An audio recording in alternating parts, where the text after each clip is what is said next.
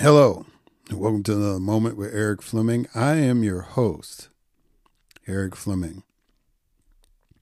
And today I have a guest. Um, her name is Kim Crayton. Kim identifies herself as the anti racist economist.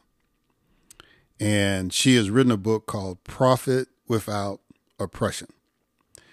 And uh, before we even get into the interview, y'all need to get this book. And the reason why I say y'all, um, and not just black folks, um, because really, we're, at an age now where uh, white supremacy is on the ropes. And we are seeing more people uh, expressing thought that is taking advantage of that and and and offering a new thought process, a new strategy of how we can coexist with each other.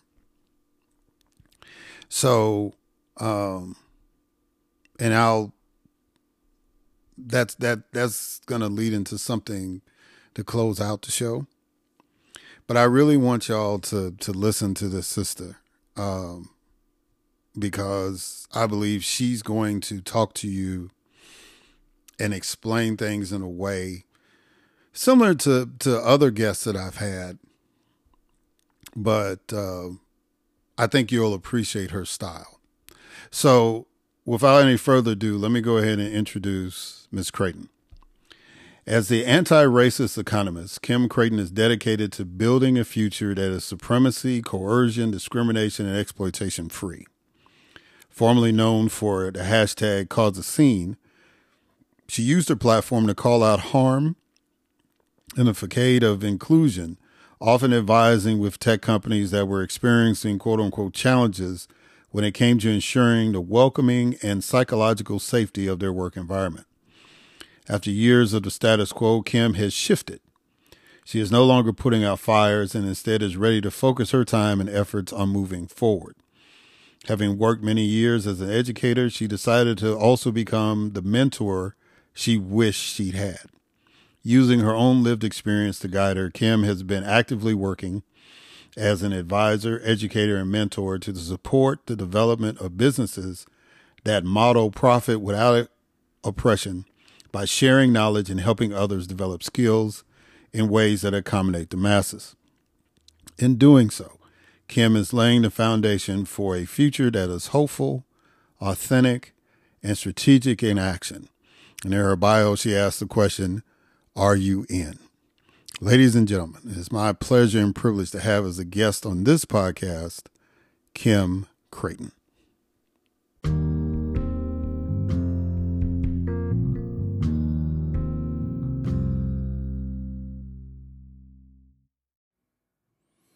All right, Kim Crayton, how you doing, sister? I'm doing well. I'm happy to be here. uh, I'm happy to have you, and like I said, uh, um, I don't do this on video, but if it was on video, the audience would be happy because of that smile that you project, and uh, I greatly appreciate that in the morning. So thank you. Well, I'm I, am i am glad you brought that up because um, this is why I'm doing the work the way I'm doing it now because this work will beat you down. And so having a smile, I'm a silly, funny person. And so um, I have to just go in with a smile. It's just like, I have to set the tone. that's, that's right. That's right. You got, you gotta, you gotta smile when you're doing this kind of work, when you're trying to get the truth out to folks. So, um, so normally when I, when I start off, if I can, I try to find a quote that's attributed either to the guest or to the work that the guest is doing. So your quote uh, for this is going to be knowing who you are is the only true countermeasure we have against systems, institutions, and policies which are designed to define us. Talk to me about that quote. What does that mean? Mm, just you reading it, it sits with my spirit. It just um, because so much of systems, institutions, and policies which guide our thoughts, words, and behaviors globally are designed, and I always put design in all caps because people don't get it. People keep saying, "Oh, the systems are broken. We need to fit." No, hell, they're not. The systems aren't broken. This shit is working as it was designed to work. And if you can't figure out how to define yourself within that, you will be lost at minimum and intensely harmed at maximum. Um, so this is why the first part of the book is know thyself. Um, there's so many people who want to do liberation work. We'll call it that. Um, I don't call I don't call work social justice. I call it social change. That's a whole nother thing because who gets to define what justice is? So I don't use that term. Change is the only constant that all of us live through. So I like social change, um, and I like liberation work because I am doing liberation work. And if you have any desire to live in a world, as I said, designed in all caps to privilege the few at the expense of the many, you got to figure out who the hell you are in that and how you're going to navigate those systems, institutions, and policies so that, as I said at the beginning, I can show up with a smile on my face. Because if I think about, I think about this more than anybody I know. Not saying other people don't think about it. I say it's, it's more than anybody I know. And it's easy to get lost in it. It's easy to lose who you, particularly if you haven't spent the time self-reflecting, um, understanding what you like, what you don't like, and more importantly, what your boundaries are. Because these systems, institutions, and policies are designed, particularly if you are not in the few, but in the many who are, it's designed to harm, to obliterate any boundaries we have. It does not respect our boundaries. It does not acknowledge our boundaries until and unless we know ourselves and we're willing to say, you know what? These are my boundaries. These are my rules. And you either get with this shit or you walk away. That is what they're not. You this is what these systems, institutions, and policies are not used to. This is why. I know this is kind of long-winded, but I'm long-winded. This is why um, I say something that is so a lot. I don't know what your what your audience makeup really is, except for you know African Americans, and I I use the term black um, folks. Um, but this is why desegregation didn't work. It was a failed experiment. We needed to have the experiment so that the folks in charge of these systems, institutions, and policies could could we could remove. Oh, we tried. So at least we can say we we tried it your way. The problem, the reason I say desegregation did not work was a failed experiment because it was never about accommodation. It was about assimilation. It was never about accommodating blackness. It was for us to assimilate into whiteness. Hmm. And so until you have those conversations with yourselves and, and have those honest assessments, you are assimilating.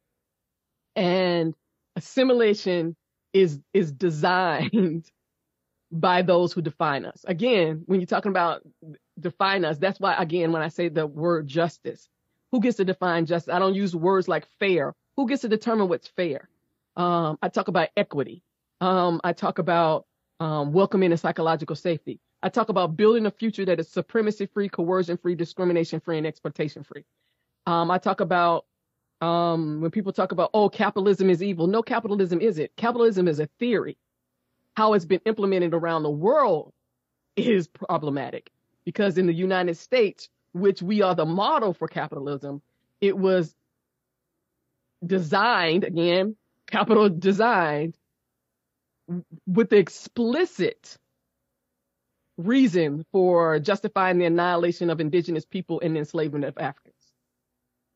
And not so nothing about that. Um, again, it wasn't a mistake. It, it just didn't happen.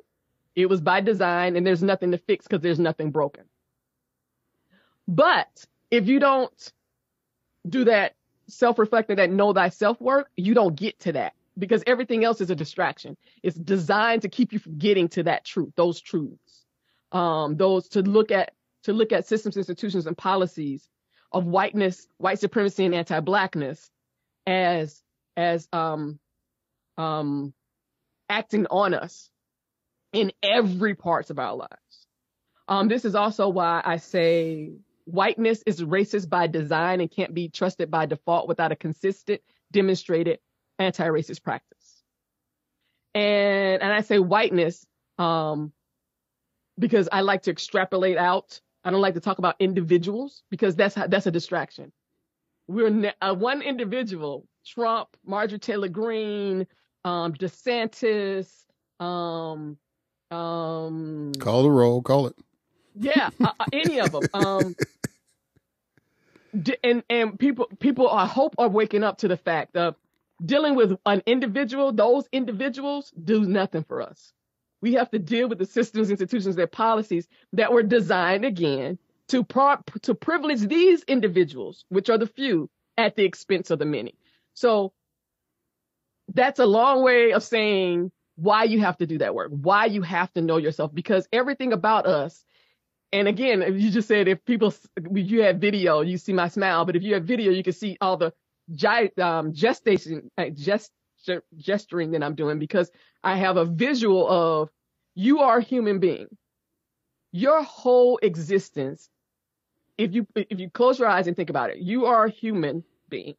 Your whole existence, your whole physicality, if you're looking at it just from the imagery of what I'm saying, is made up of labels that you did not create or design for yourself or ascribe to yourself.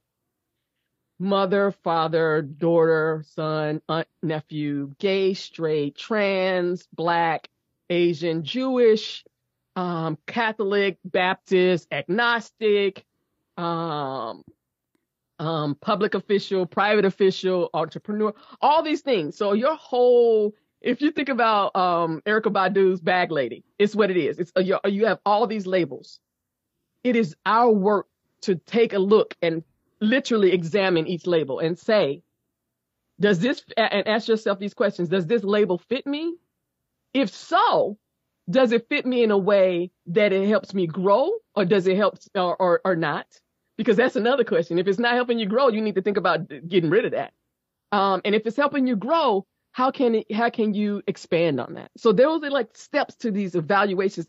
And we have to look at every label because one of the things that I realized was that fundamentally, I don't want to be responsible for anybody else, period. I am so happy that I don't have um, kids. And in partner relationships, I don't want to be married. Um, there's so much about the work that I'm doing right now. And I didn't know this in my, in, in, when I was younger, but I had the, the I, as, I never had a biological clock ticking. I never um, was had thoughts rushing to the altar. But because we live in a society that says kids and marriage are the thing, I kept turning myself inside out. Like, why does this not feel great to me? Um, it actually feels like prison for me. It's it's not liberating for me.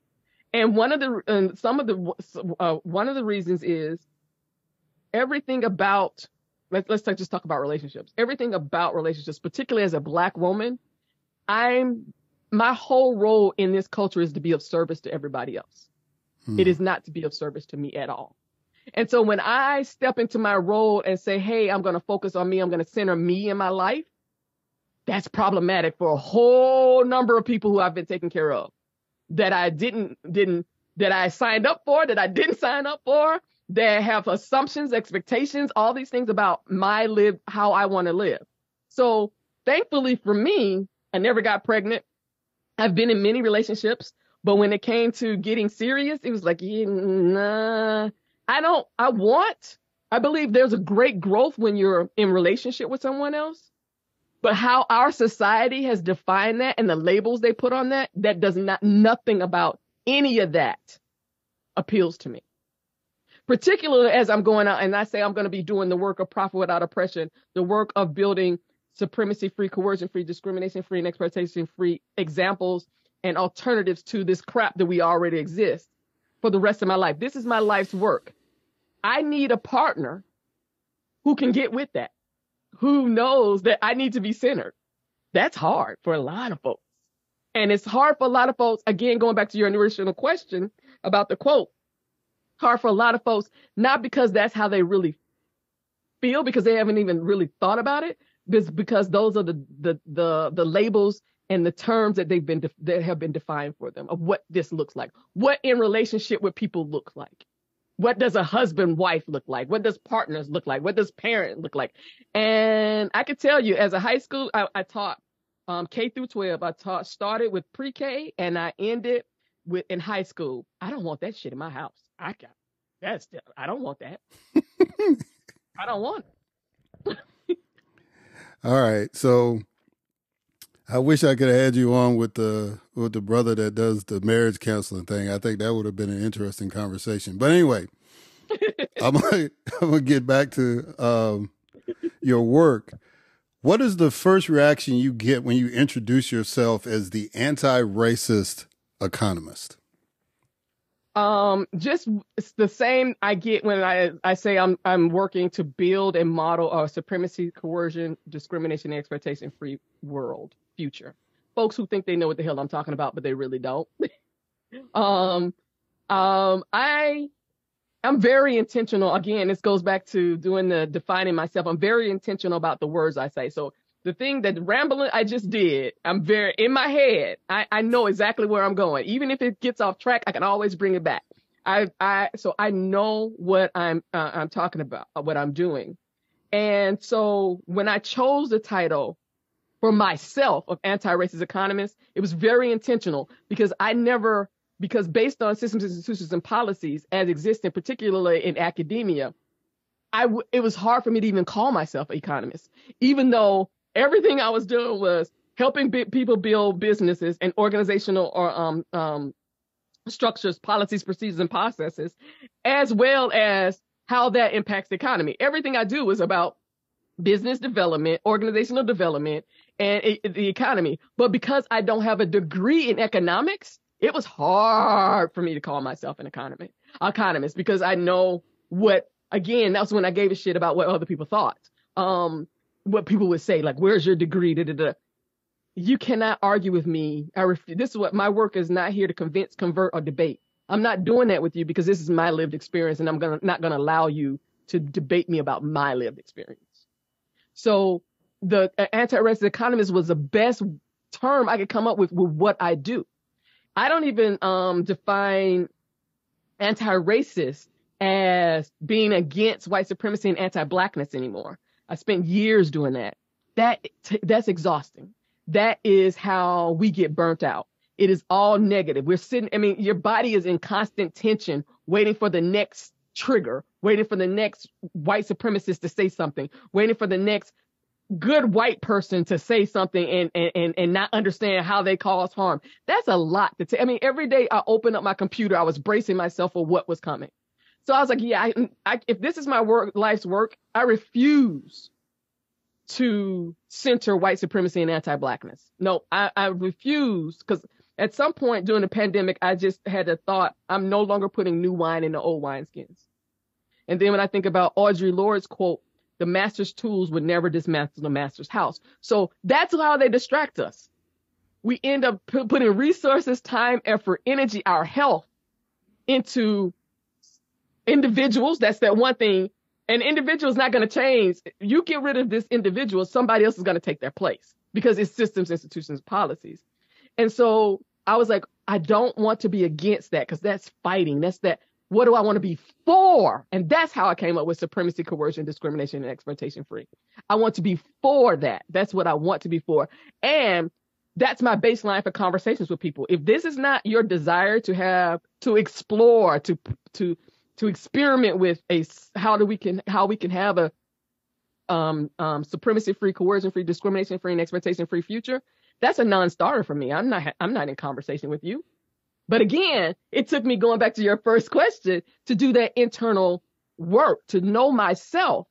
Because before I was engaging with everybody, it was the whole, oh, everybody's, you know, everybody's opinion. Ma- no, no, no, everybody's opinion doesn't matter. Not at all. No, I don't care. And I tell them that. They get to talking, uh-uh, I'm done. I'm not, no.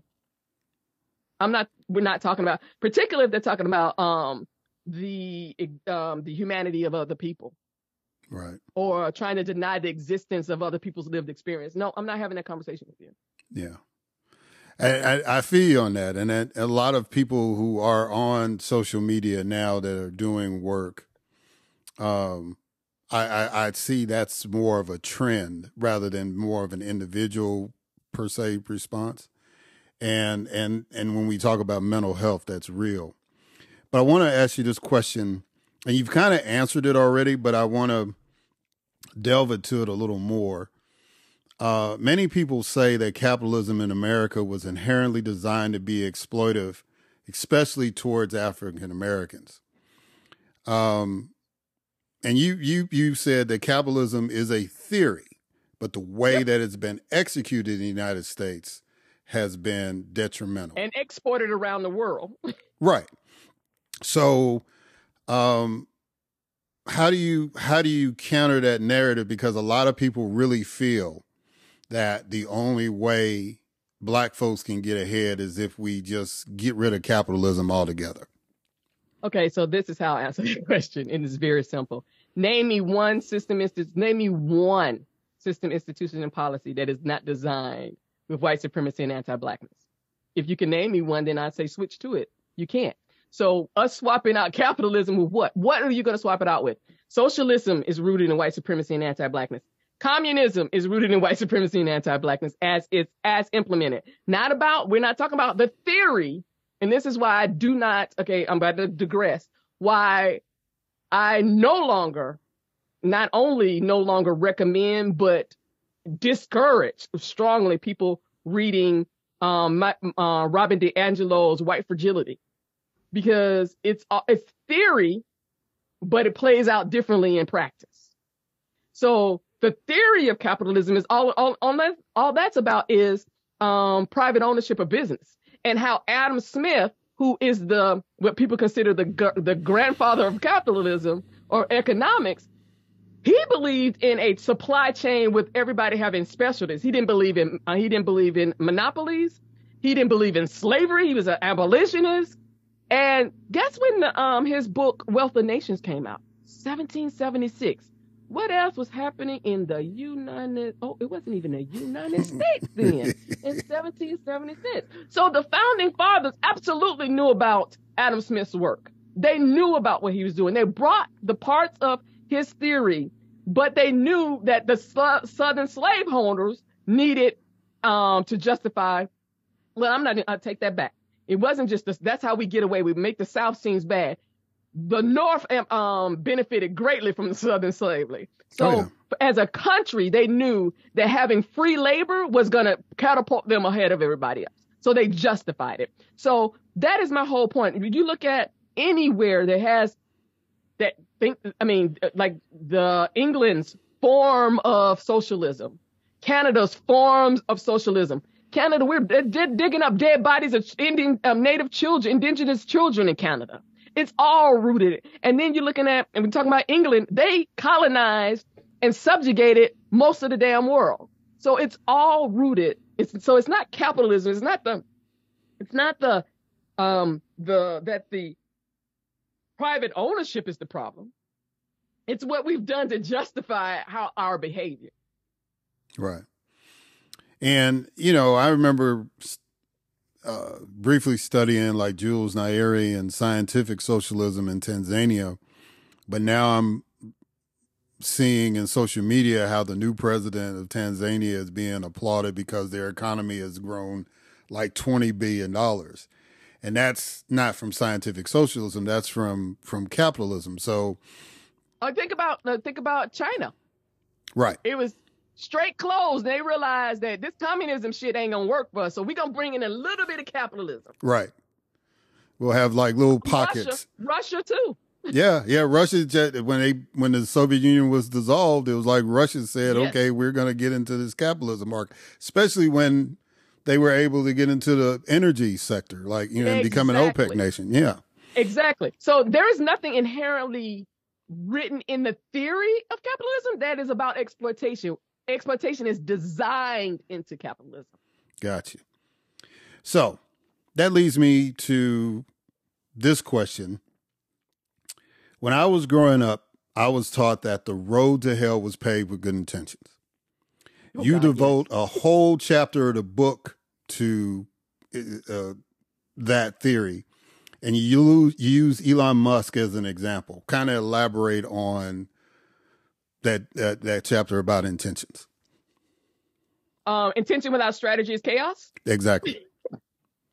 yeah. Um, and I would say after writing the book and seeing how Elon has been behaving since buying Twitter, um, I always thought he was a mediocre, unremarkable white dude who had great PR and marketing. And now it's showing itself.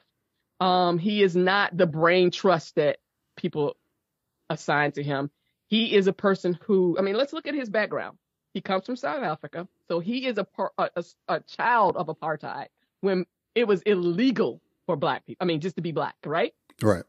Then you have his parents, and his father's a hot mess. Um, who he was able to leverage a, a emerald mine to send his kids to the United States when they were floundering in the in in South Africa, and was able to buy opportunities from them for them. There's nothing great about that. That is systems, institutions, and policies designed to privilege the few at the expense of the many. So what I see is a person with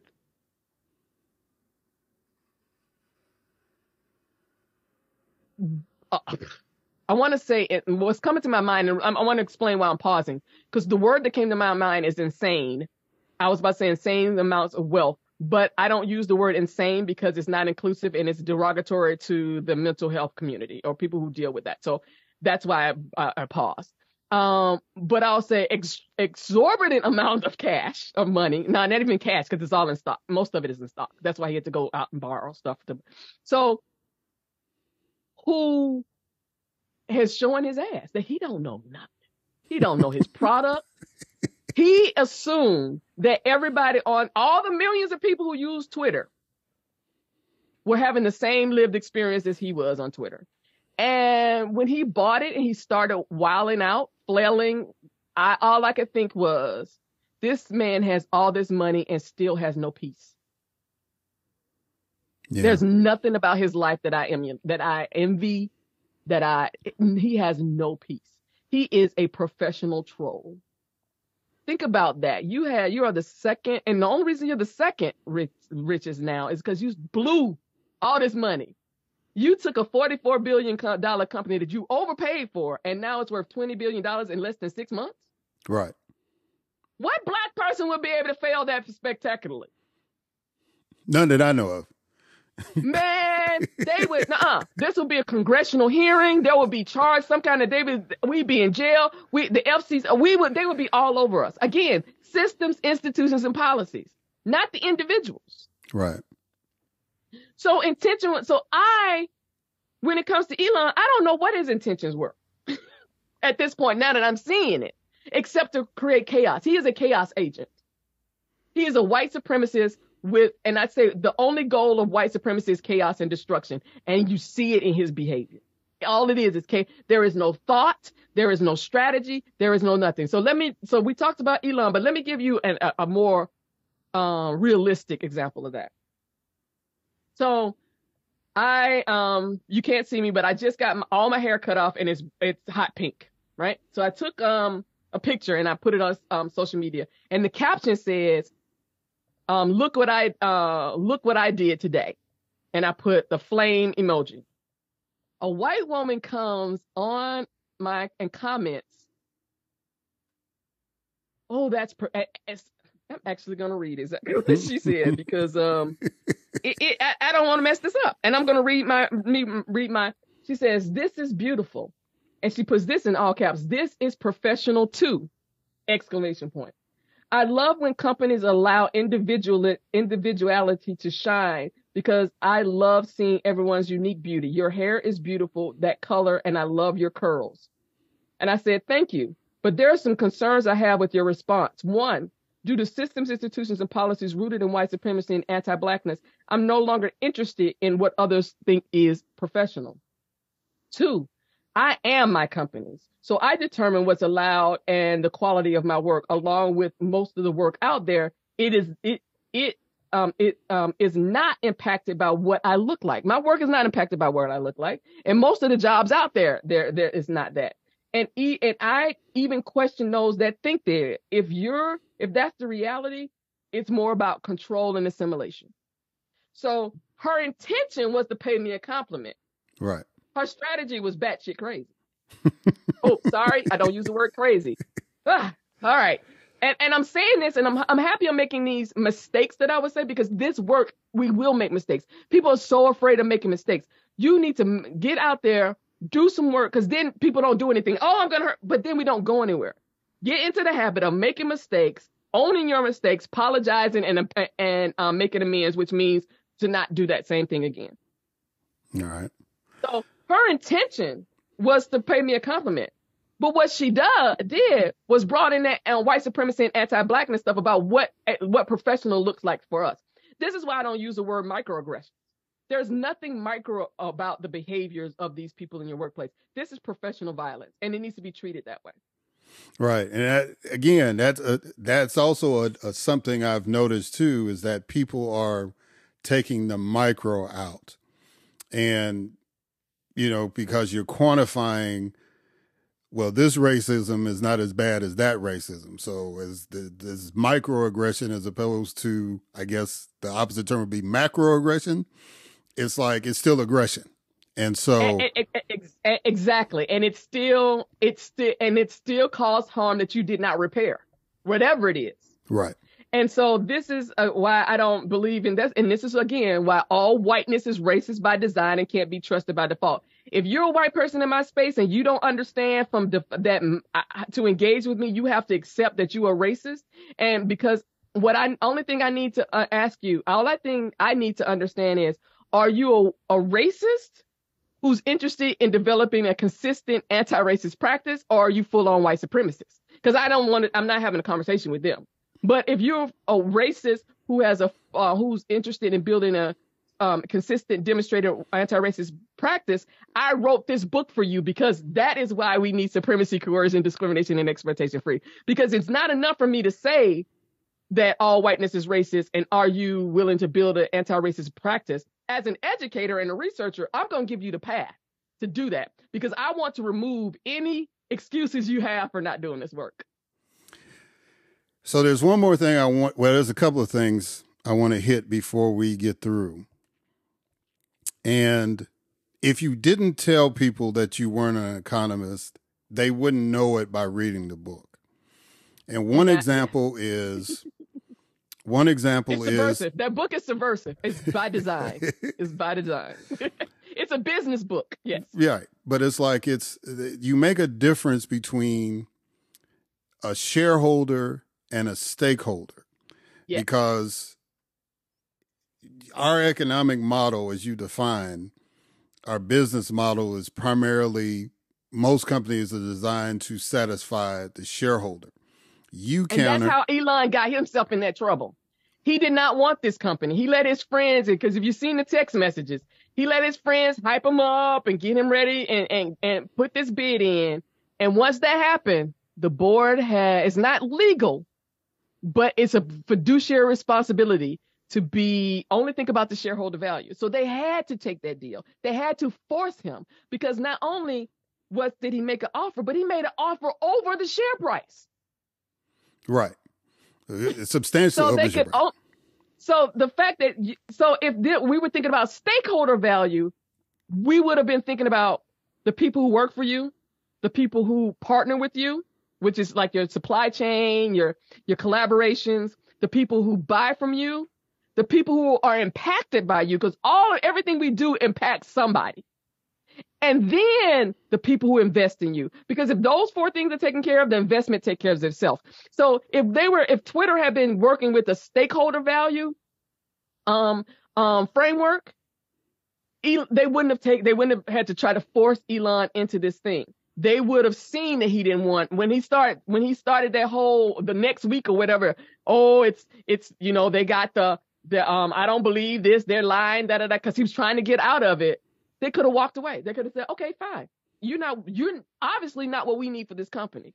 You forced an asshole to buy a company. Right.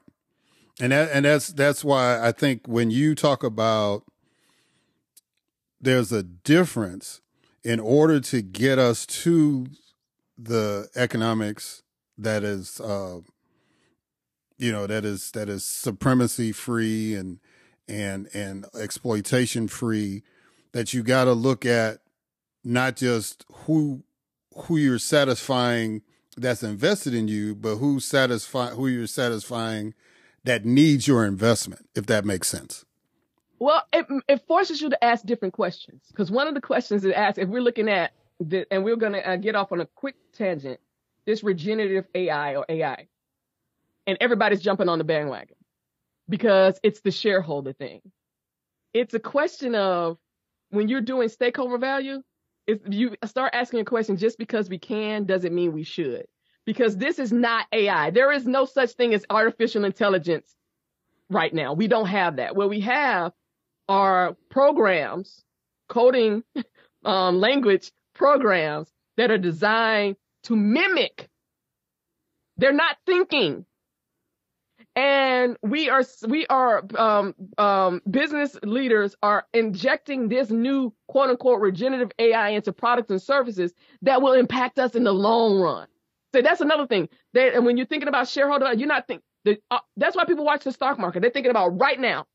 They're not thinking about they think about long term, but it's what is long term going to do for right now. you know, when you're thinking about stakeholder value, you it's it's a slower process.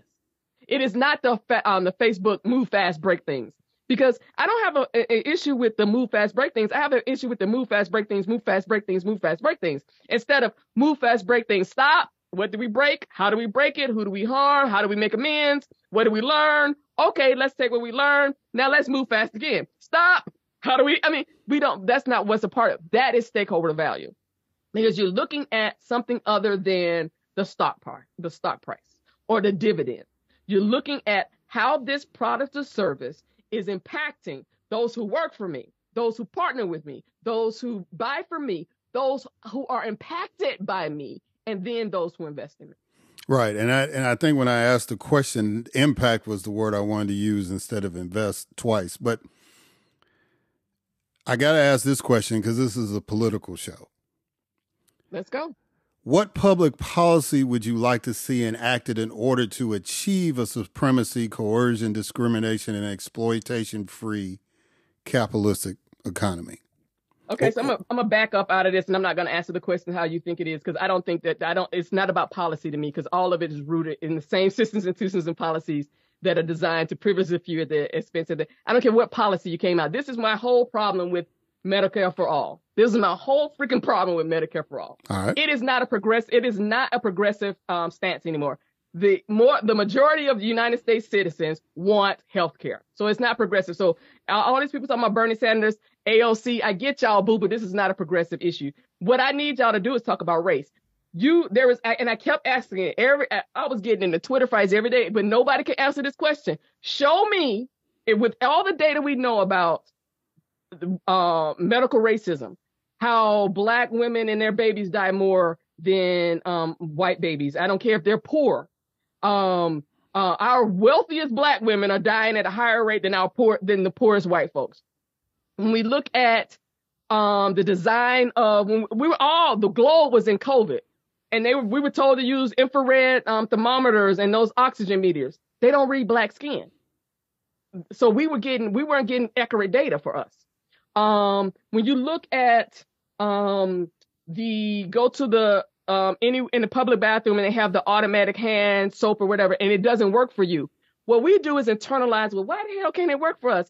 Instead of, damn it, this thing don't read my damn skin tone. So for me, I don't want to talk about policies if you can't deal with the fact that everything we've created in this country and abroad is rooted in white supremacy and anti-blackness every policy they bring out, I'm going to ask, how does, does this address the inherent racism and anti-blackness and white supremacy in every policy you have? So to me, it's not about the policy. Again, Medicare for all is something we could all agree on. Well, most of us can agree on that healthcare is a right. even with health care, I pay more than white people because I'm black, because of because of the algorithms that they use, because of the the tables that they use. Um, you can talk about housing. How many times we saw during the pandemic of black folks getting white folks to pretend that they own the house and they got more money? There are no policies that will not replicate current harm if we don't talk about this. And this is my problem with Bernie Sanders. Everything is not a class issue. If you can't, if you, this is what I can say. If you're a politician in 2023 and everything you talk about, you can drum down to class and never talk about race, you're not a politician I want to listen to. You cannot deal with 21st century problems. You cannot. So again, for me, it's not about individual um, policies, individual people. Because I'm gonna say this, and it's gonna be con- this. People are not gonna expect me to say this. I have, I want to say this carefully. I'm gonna say use the word respect. I have a sense of, I have a respect for the Donald Trumps, the Steve Bannons, and the Marjorie Taylor Greenes and Mar- Mike Matt Gaetz of the world, and I'm gonna tell you why. Myself as a black woman, and many other folks would not have a voice. You would not know who I am if Trump was not on Twitter when he was on Twitter saying and doing everything he was saying and doing because it emboldened. I was like, oh hell, he can do that. He can say that. And what's happened? I find myself in a reciprocal relationship, a reciprocal relationship with these individuals. The more they say, the more people listen to me. If they're not saying, people don't listen to me. I'm always always the angry black woman. Oh, you don't know what you're talking about. Everything is about race. Everything you just, you just and I tell you, I'm a happy person, so I'm not looking for these issues. it's my everyday freaking life. So, but what I and so Steve Bannon has this thing he calls it the I think it's the fourth Turning. It's not his it's not his I um his his theory, but I think it's called the fourth Turning. And it's basically that there are people who brought here on this earth to some people are here to destroy and some people are here to create. He's very aware that he is here to destroy. But what the people who dis- uh, are destroying don't understand is they must be destroyed in the process because I cannot build on what they leave behind. Hmm. So the more, and so this is why I say no one escapes white supremacy unharmed. No one, not even white folks. And that's why I also say right now, the, the parasite of white supremacy is now eating its host. Hmm. White folks are waking up to see, damn, I need to, and that's why I tell them, you don't, you don't build a consistent, demonstrated anti-racist practice for me. You're doing it for you because nothing about the systems, institutions, and policies as designed to benefit you at the, my expense allow you to be great. You think you're great because they're telling you, but you're mediocre and unremarkable. Yeah. You can't be your you can't be your full self. You can't do the work of understanding your full self because for you to benefit from those systems, institutions, and policies, there's a there there's certain behaviors you have to do, and when you step outside of those, you get punished. Yeah, and it, it just it's just old uh, old motherwit saying that it's like if you're sitting on me, you can't move forward. You know. Yes. And so. Yes. But uh, your your your remark. I hate to take this thunder for you, but your remark is not really controversial because, you know, the reason why I have this podcast is because of Donald Trump. If if we yeah. had just an average Republican president, I don't know if I would have been motivated to do this. You know what I'm saying? So I get it. I I remember. No, it's controversial because people don't. Because again, this is why I say my my my my book is subversive. I believe that we're all universally connected. Okay. And so I am connected to these individuals. They feed me and I feed them. What they don't understand though is what they're being fed, what they're feeding themselves is what's killing them. Right. And so that's why it's the controversy. Because people are like, oh, I hate Trump. I ain't got, I don't have space in my heart, in my head, in my life to hate that man. He is a non-factor to me. I'm just, I'm not putting that in. But that is how it, things are designed. Because if I put all my energy on him, I cannot focus on building what I want to build. He's a distraction. That's all. There are distractions. So they're necessary because they they're here to highlight the problems in ways that they've never believed black people. We've been talking. So again, I agree with you. the stuff they're doing is not new. It's been going on forever. Right. White folks just didn't see it. Right. It's just you know like Farrakhan had when when um I forgot I guess it was Reagan, you know, and people were like criticizing him, and he said maybe this would wake us up. And now we we've been in this era of Trumpism. Now it seems like we've we've awakened or, or, or, we're woke, as as Ron DeSantis likes to say, and and there's voices and don't know how out to there, use the term. right? And then and folks are out there doing this, doing this kind of work and, and addressing the issues, which leads me to this: How can people get the book, and how can people get in touch with you uh, to get you to come speak or whatever? Okay, so the book is available everywhere. Even though I'm, I, I'm gonna um, let you know that I am actually um, in the process of getting it republished under my own publishing company, my own production company. It is the Future is Free Productions. So, um, but it's out now, and it, and it, there won't be a lag between it coming from my old publisher to my publisher. So you can get it anywhere in the world. It is available everywhere. I prefer people get it from their local or independent bookstores. Um, um, also, I am leaning more into my creative. So I am going on a comedy tour um, with Straight No Chaser because I want to get this as an economist, as somebody who decided not to finish my doctorate in business administration, because no one should have to go into this much debt to understand how to build a business and understand the economy. I my goal is to educate the masses. If you work at Popeyes, if you work at Walmart, if you work as a teacher, if you work as a CEO, I want everybody talking about the economy because right now we're we're we're we're left with a small group of people making economic decisions for all of us that we have to deal with. And so I want everybody being able to, because right now we're ignorant. And there's nothing wrong with being ignorant. I want you to be informed. So make so when somebody's talking about the economy, you can have an informed understanding and opinion. So I'm taking this on the road uh, with my friend Zoe, who was actually Dick Gregory's uh, manager for the last years of his life. And so we're going on this comedy tour. It's um she her part her, the comedy tour is Dick Gregory taught me, and my part is straight no chaser. I'm bringing this this real eco- economy stuff to the every average everyday person because everybody and that's why I call myself the anti-racist economist. Everybody should be talking about the economy. It should not be in the hands of this select um highbrow. I want to get the uh, conversations about the economy out of Wall Street and out of Silicon Valley and just on Main Street. Um and then um a big thing that I am doing in December, which I'm um, putting together right now for Art Basel, I'm renting out a a, a space to do um what I call what we're calling the Future is Free experience. And I'm laughing inside because I, I, I keep getting this visual of a mullet.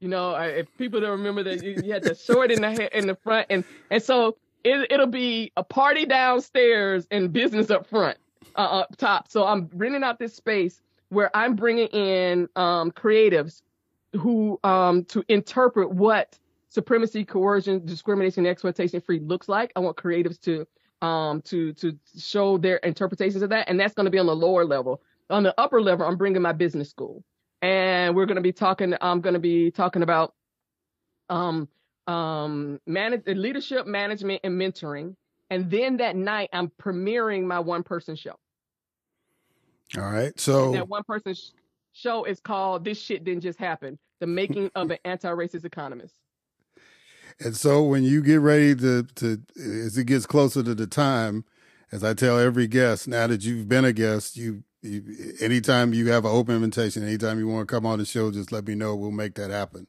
Um, thank you and also i just want to say you can um i am kim crayton one on all social media Yeah, that's that's So- that's the other important thing I want to be able to to get out. So Kim Crayton one on K I everything. Yeah, K I M C R A Y T O N, the number one on everything. And in my in the link, you'll see my Linktree, which will have all the other stuff. Ladies and gentlemen, uh, it has been my pleasure to have Kim Crayton, the anti-racist economist and soon to be comedian in a town near you, uh, on the podcast. Thank you, Kim. I appreciate it. Thank you so much. All right, guys, and we'll catch y'all on the other side.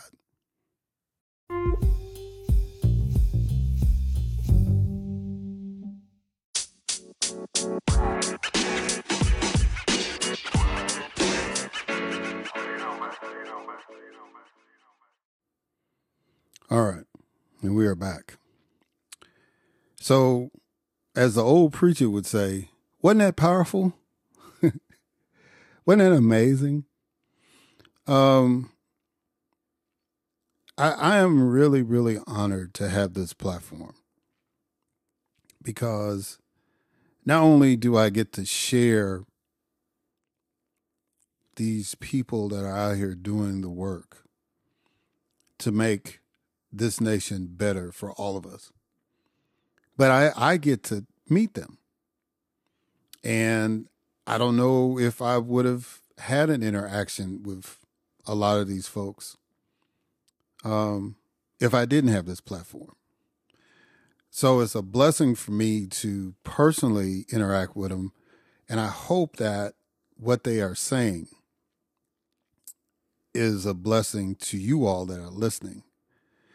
Um, one, to know that there are other people out there that are really, really making a difference. And a lot of them won't be on mainstream media or even some cable networks, right?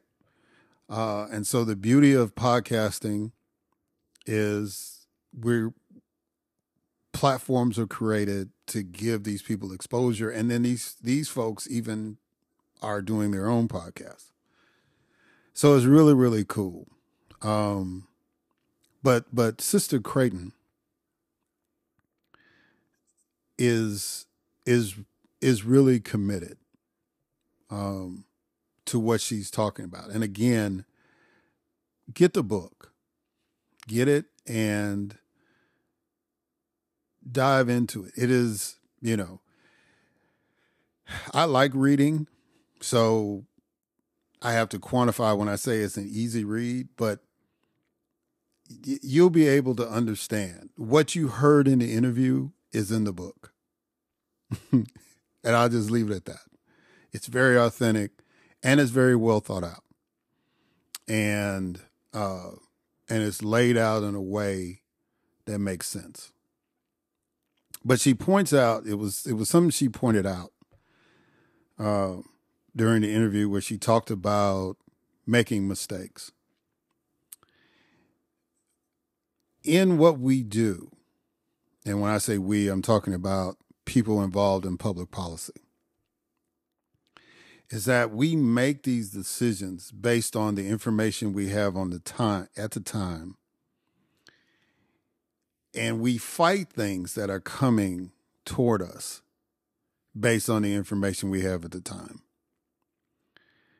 and those of us who are concerned about fulfilling that part of the preamble that of the U.S. Constitution that says promote the general welfare, um, you know, we do things, right? She mentioned about desegregation being a failed experiment, but she she said it was an experiment that needed to be done.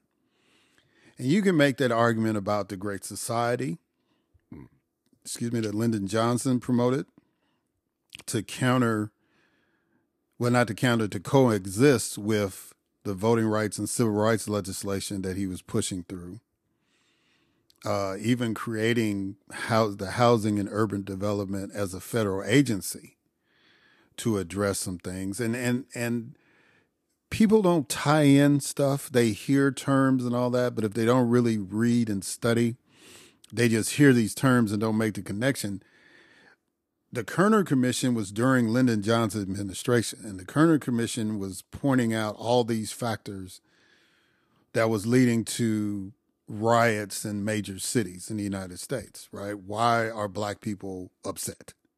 It's basically what the Kerner Commission was set up for.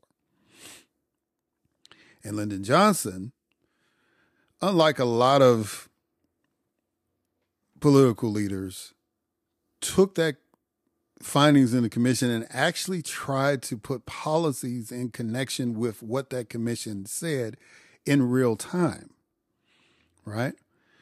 because sometimes you'll have a commission, they'll study stuff like, say, 9 11. And the president who pushed the commission may not be the president to get to implement the policies based on how long the commission has to study or when it was set up or all that. Because being a president of the United States, you got a lot of stuff to do. But Johnson was one of the few that was able to get information and then try to create legislation in real time. And even though he only served really four years, and he's not going to go down as one of the greatest presidents primarily because of Vietnam.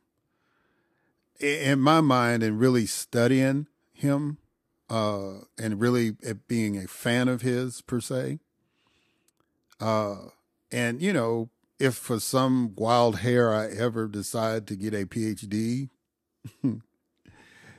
uh, I would go to Austin, Texas, and and camp out at that Lyndon Baines Johnson Library. Uh, now I've been there, but you know I've never pulled any of the little red boxes to, you know, do any work or research on it. But I think that would be the guy because basically he was the president when I showed up on this planet. And his presidency because Kennedy didn't really get to finish it. His presidency really kind of set the tone for where we are in America now. So I, I, I, throw that out there, and people can debate that if you want to. That's great. Let's have an intellectual debate about that.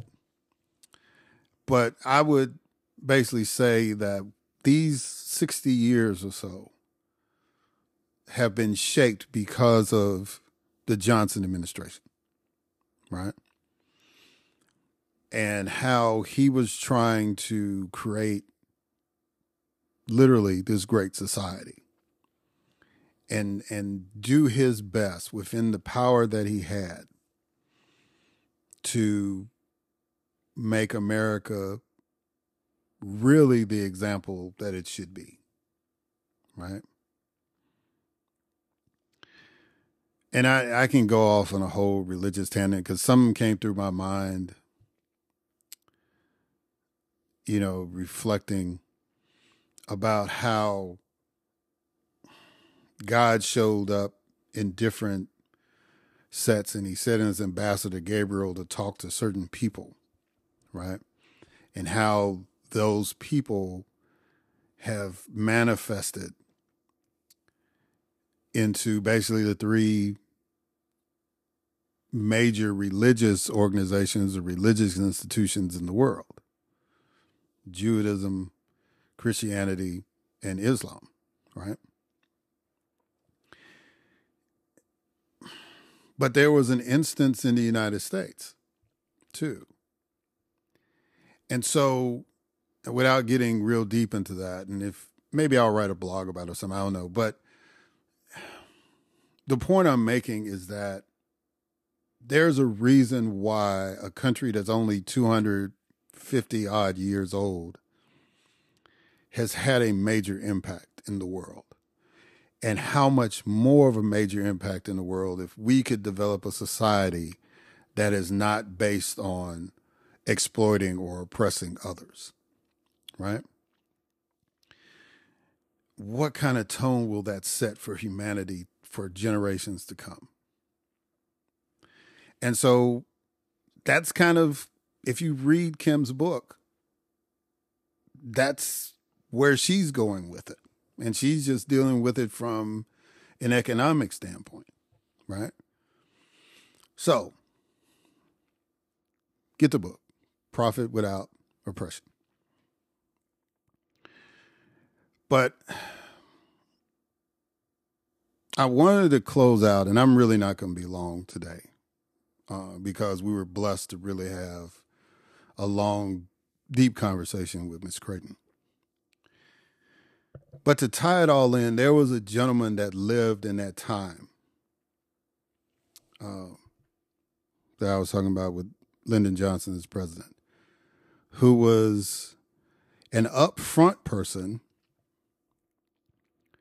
but was a major, major factor behind the scenes, especially financially, to push the leaders like Dr. King and and and John Lewis and others, uh, Whitney Young, uh, eventually Stokely Carmichael, right? Um, even Roy Wilkins, all these guys. When you see the picture of those gentlemen sitting in the room with President Johnson, movements cost money. And one of the major benefactors of the of the movement left this earthly realm this past week. And that was Harry Belafonte. And when I wrote a social media post to acknowledge his passing, you know, I basically said that if we really want to honor him, right, um, that we would find common ground. That our ultimate goal now, if we really want to honor him, is to find common ground and to respect the dignity of every human being. And you can't do that if you hang on to white supremacy. You're not going to find common ground. You're not going to respect the dignity of others. If you latch on and, and still hang on to a theory that because of the pigmentation of your skin or lack thereof, you're superior to anybody else. That's that that defies even biology right? So, but my my thing, and and you know, a lot of people were talking about their experience in meeting him, and so you know, people had pictures and all that stuff, and when I met him, and I had the privilege to be around him a couple of times when I met him, he came to speak for a fundraiser for grassroots organization. And even in his more senior years, he still had the fire. He still had the passion. He still had the grace and elegance. And and he still had his wits about him.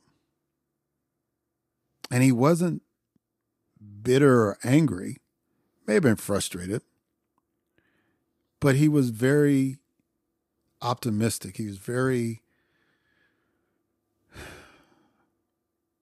encouraging about where we are and, and what we're doing and and what we need to do right and and as I was looking at all these different posts with all these people, some people were famous and some people were not so famous, excuse me, and some people were just friends of mine that had the privilege to meet him. That proved to me that he was truly a man of the people. You know, that he took the time no matter how big he was, how famous he was. And I, and I found out something that he was the first recording artist to ever sell a million copies. Just think about it. And he did that like in the 50s and 60s. He that's when he was at the height of his recording power. I mean, he was a leading man in Hollywood. And he basically shut that down because he didn't want to be typecast, right? He had that kind of power in the entertainment industry. And he used that power, he used that cachet, he used that celebrity to further the cause without any hesitation or equivocation. And he knew that he was putting his life on the line but he respected others and he really embraced Dr. King. So much so not only he was moved emotionally when he died, but he went to the point of making sure that Dr. King's kids were able to go to college. He provided the financial support for them. And a lot of people don't know that, right? That's not something he bragged about. It's just something that he did.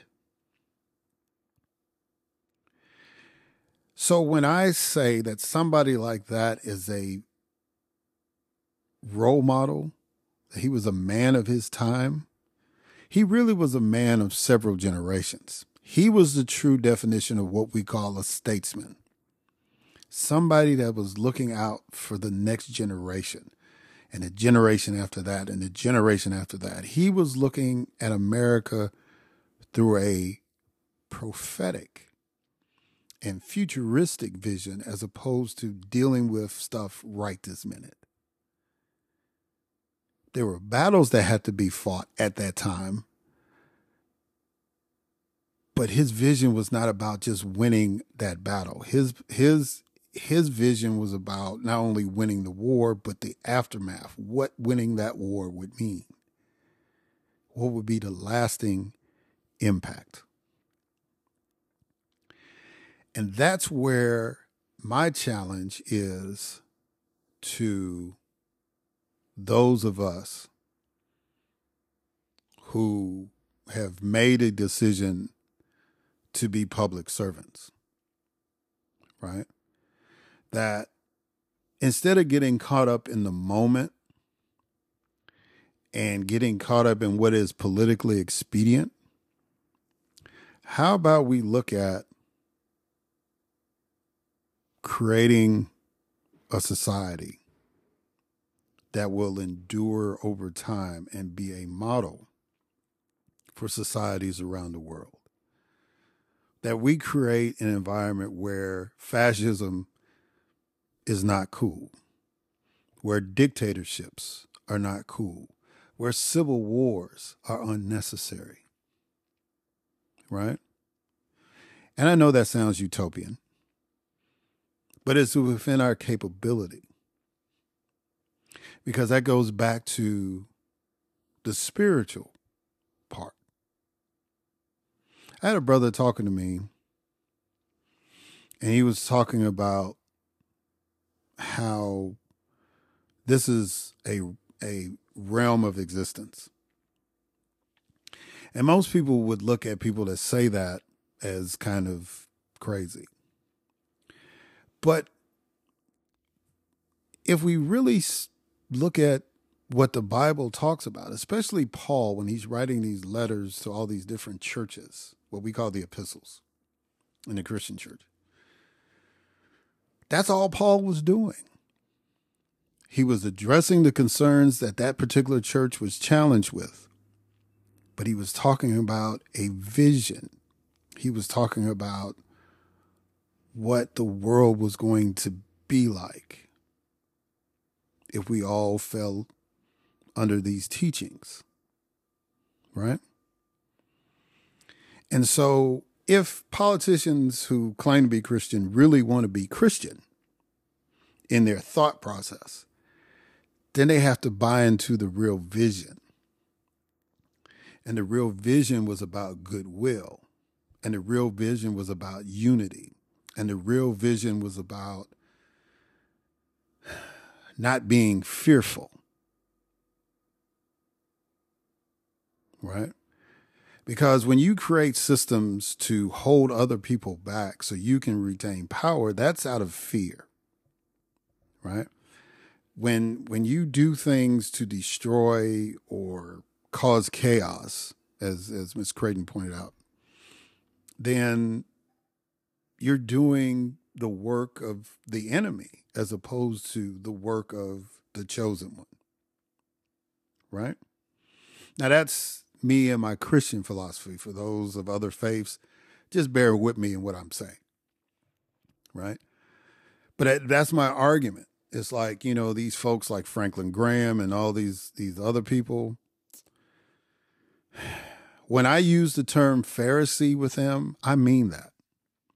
Because if you're caught up in the rhetoric of control and the rhetoric of suppression and the rhetoric of oppression and trying to justify that in the mantle of a man who gave his life so that we could live forever it's you're not because that very man challenged the religious leaders of his day and said y'all getting caught up in the law instead of the vision the mission right so maybe that's asking too much of human beings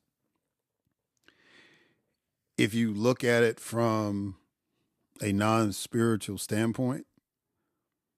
But the reality is, from those of us who look at it from a spiritual standpoint, that's what we were brought here to do. We were brought here to coexist and create a world that was the epitome of harmony. That's the epitome of peace. That's the epitome of empathy. And especially this nation. how else could you get a document from people who were enslaving folks that's the living testament of why we should be free?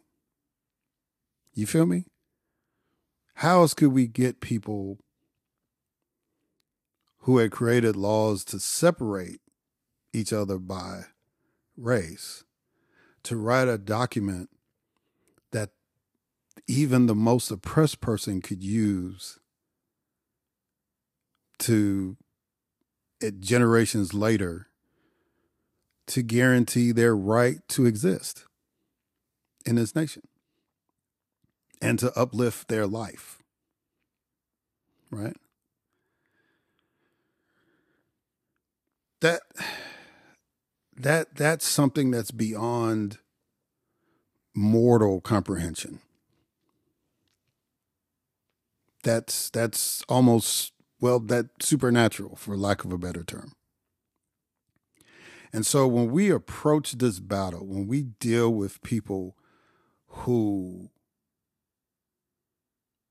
don't understand or don't have a full grasp of their true spirituality that don't have a grasp of their moral obligation to their fellow man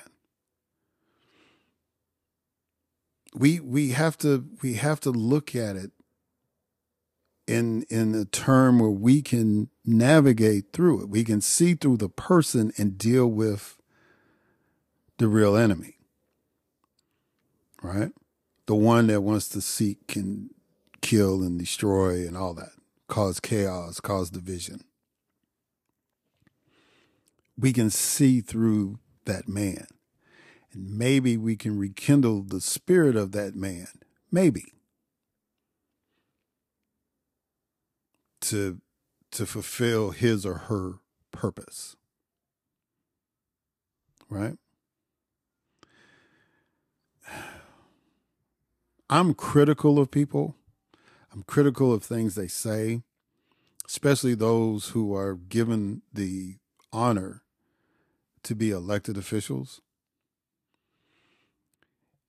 because it was fair for me to have criticism of the things that I did, right? And the ultimate review is when it comes to election. So for the people to give me nine years to do the best that I could, I will always honor and cherish that opportunity. For those who are currently elected, I hope that you look at it as an honor. But I, what I want you to do, for those of you who are not doing it, is to start looking at your job as a mission. And you start looking at the world as it is and what it can be as opposed to what you're afraid it's going to be. Right? Because nothing on this earth is really designed to destroy us, except each other. And if we don't do something to fix that, to, to get our mindset away from destruction and get it toward production and positivity, then we're going to continue to see these clashes and these calamities throughout the world. And that's what Harry Belafonte was about.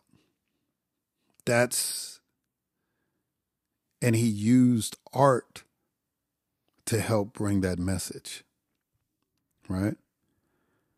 You know, Harry Belafonte was for black people, but he didn't tell white people, you can't be on my show. As a matter of fact, he invited them in because in order to have that harmonic vision, everybody had to buy in on it. It couldn't be just a black thing. It couldn't be if you know if the Latinx community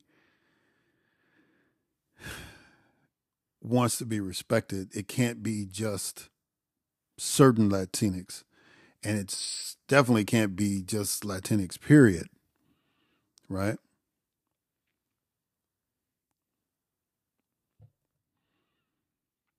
It has to be inclusive. Same with the AAPI community. It has to be inclusive.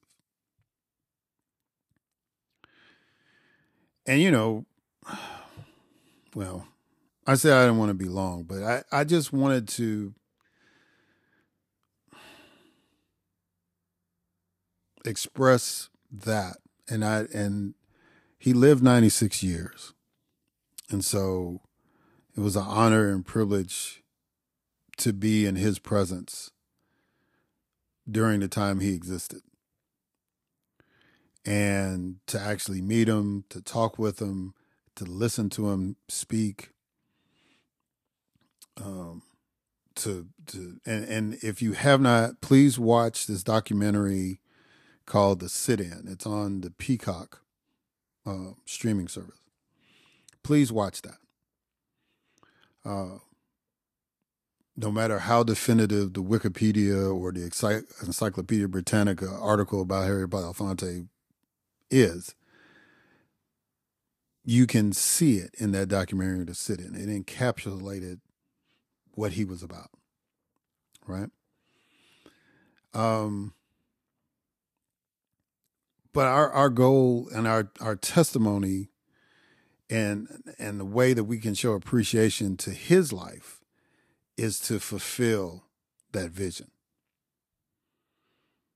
And whether it's just through the podcast, whether it's another opportunity to serve the public, whatever role happens for me, that's where I'm at. And I believe that's where I was at when I was elected.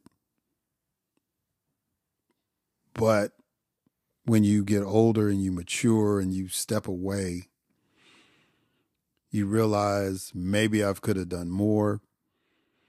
Maybe I should have done less. You know?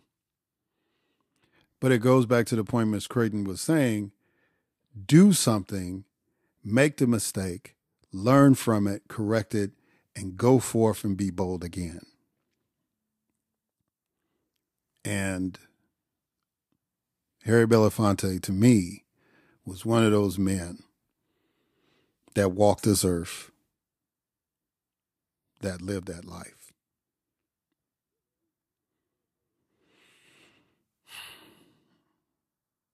All right, guys. Well, that's all I wanted to say today. Uh, look forward to communicating with you again. And as always, until next time.